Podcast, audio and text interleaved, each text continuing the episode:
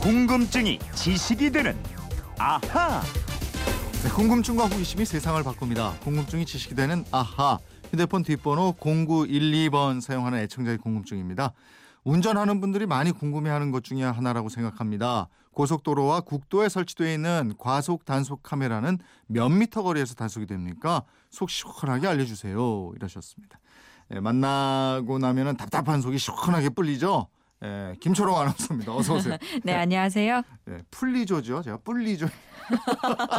속을 불려드릴까요? 아, 참. 더 답답하시잖아요. 김철웅 씨도 저 혹시 속도 위반해서 과태료 고지서 날라고 이랬어요? 아니요, 저는 안전 운전합니다. 아, 한 번도? 예, 예, 한 번도 없어요. 아, 그래요? 대신에 주정차 위반 딱지는 받아봤어요. 지금 운전대 잡고 계시는 네. 분들 많이 궁금해 하실 텐데 과속 단속 방식이 한 가지가 아니잖아요. 아유, 그렇죠. 크게 네. 세 가지가 있습니다. 네.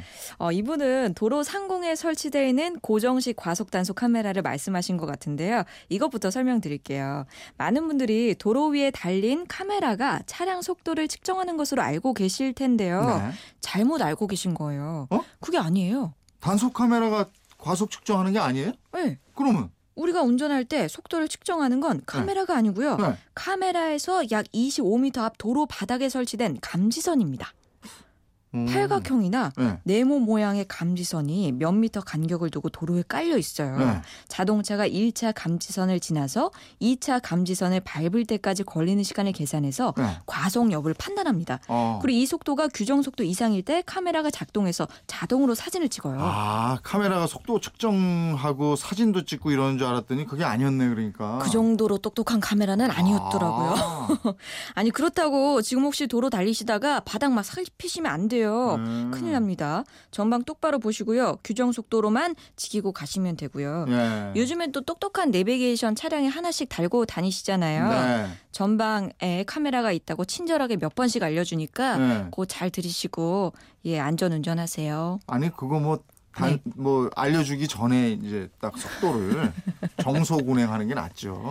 아 그것도 그래요? 맞지만 사람이 어디 그런가요? 예. 아니 과속 한 번도 안 했다면서요? 예, 그러 그렇죠.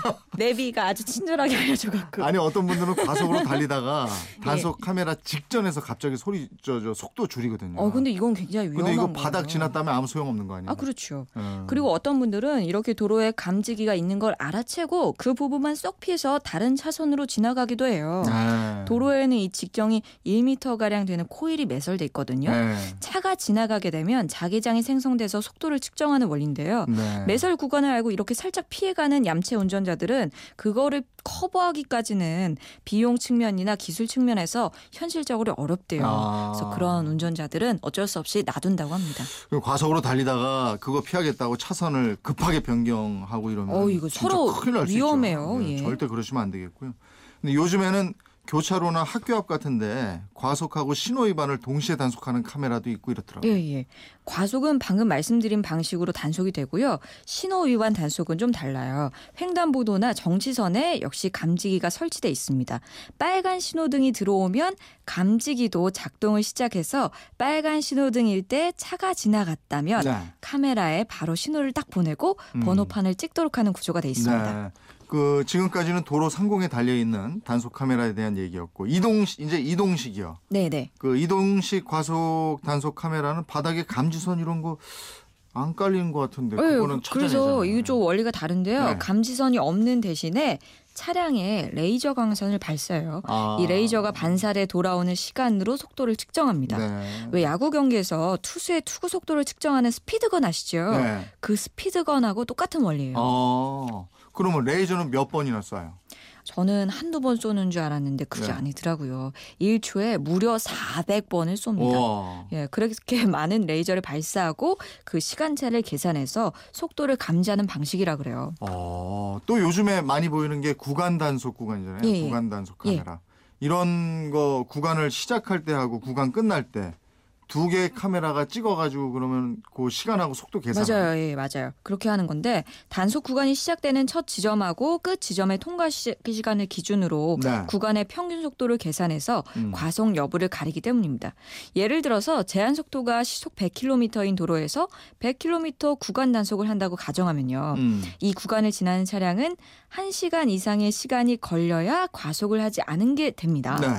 만약에 시속 100km인 도로에서 5km 구간을 단속할 때 3분 이내에 석 지나갔다. 음. 그러면 과속한 차량이 되는 겁니다. 아니 그러면 만약에요. 예. 구간이 시작될 때 모르고 120km로 슉 갔어요. 네. 예? 네. 근데 어 다른 차들 보니까 이게 구간 단속 구간인 거예요. 그래서 규정 속도 이하로 달려서 구간 평균 속도 규정 예. 속도를 맞췄어요. 그걸 맞췄어요. 그러면은 네. 시작 지점의 속도는 과속이에요, 과속이 아니에요. 아, 어떨까요?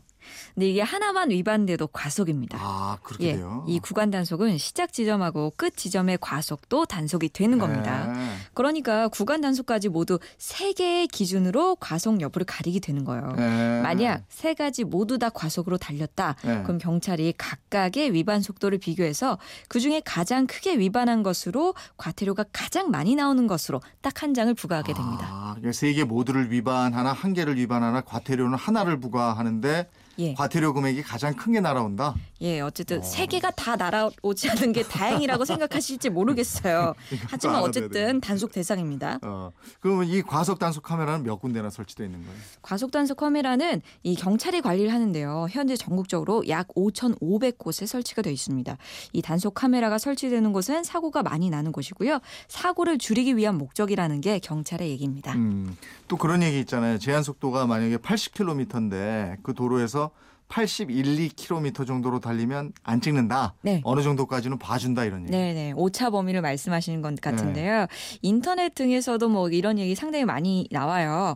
단속 카메라 측정 값이 뭐 완벽하진 않고 오차도 있고 시속 10km까지는 봐준다고 하던데요. 음. 경찰청에 확인을 해봤습니다. 네. 내부 규정으로 어느 정도 오차를 두고 있는 것은 맞습니다. 음. 그런데 정확히 그게 10km다 또는 규정 속도의 10%까지는 봐준다. 뭐 이런 식으로 내부적으로 정한 원칙을 정확히 알려드릴 수는 없다. 이렇게 얘기를 하시더라고요. 하긴 그렇겠네. 그거 말해주면은 그게 실질적인 제한 속도 규정이 돼버릴 테니까. 그렇죠. 예. 그러니까 뭐 60km다, 80km다 규정 속도가 나와 있는 도로에서는 그 속도 이내로만 달리겠다. 네. 그냥 속편히 이렇게 생각하시는 게 낫겠습니다. 음. 근데 과속을 해서 단속되는 건수는 얼마나 돼요? 이것도 궁금하네요. 그러실 것 같아서 조사를 해봤습니다. 네. 지난해 2014년 한 해 동안 고속도로 무인 단속 카메라 적발 건수는 약 97만 건, 음. 부과된 과태료가 5,464억 원이었습니다. 어. 그리고 전국 고속도로 과속 단속에서 가장 많이 적발된 곳 예. 통영 대전 고속도로 통영 기점 덕유산 IC에서 무주 IC로 가는 구간이 아. 4만 2천 건으로 1위를 차지했습니다. 여기 좀 한산하거든. 저도 다녀봤는데. 세상에 굉장히 많아요. 네. 그리고 2위는 호남 고속도로 하행 30km 지점 서순천 기점입니다. 3위는요. 대구 포항 고속도로 3.8km 대구 방향 예. 출구 지점이었는데요. 2위와 3위 그리고 6위, 8위는 모두 구간 단속 카메라가 설치된 곳이었습니다. 아 그래요? 그럼 운전자들이 구간 단속 구간이라는 걸 잘 모르고 지나다가 단속되는 경우가 많다 이렇게 봐야 되겠네요. 그런가 봐요. 근데 요즘에 구간 단속 구간이 점점 늘어나던데 고속도로 달리는 분들은 잘 살피시면서 안전운전 하지. 아니 이- 이걸 살필 게 아니고요. 처음부터 그냥 안전운전 하시는 게 나아요. 여러분의 사고를 방지하기 네. 위한 것 아니겠습니까? 사람이 그 속도를 내서 달리면요. 저도 예. 그 경험이 있습니다만은 네. 예민해져요. 아 그렇죠. 그리고 더 피곤해지고 그래요. 그리고 장시간 운전하는 게 굉장히 네, 피곤하잖아요. 좀 쉬었다 가고 이래야지. 예. 아니 바쁘게 가지 말고 조금 일찍 가면 되잖아요. 그게 사람이 참 그게 그 충청도 분들이 가끔 우스갯소리로 그러잖아요. 어제 오지 그랬슈. 예. 아 맞아. 아니 그렇게 바쁘면 어제 오지 그랬슈.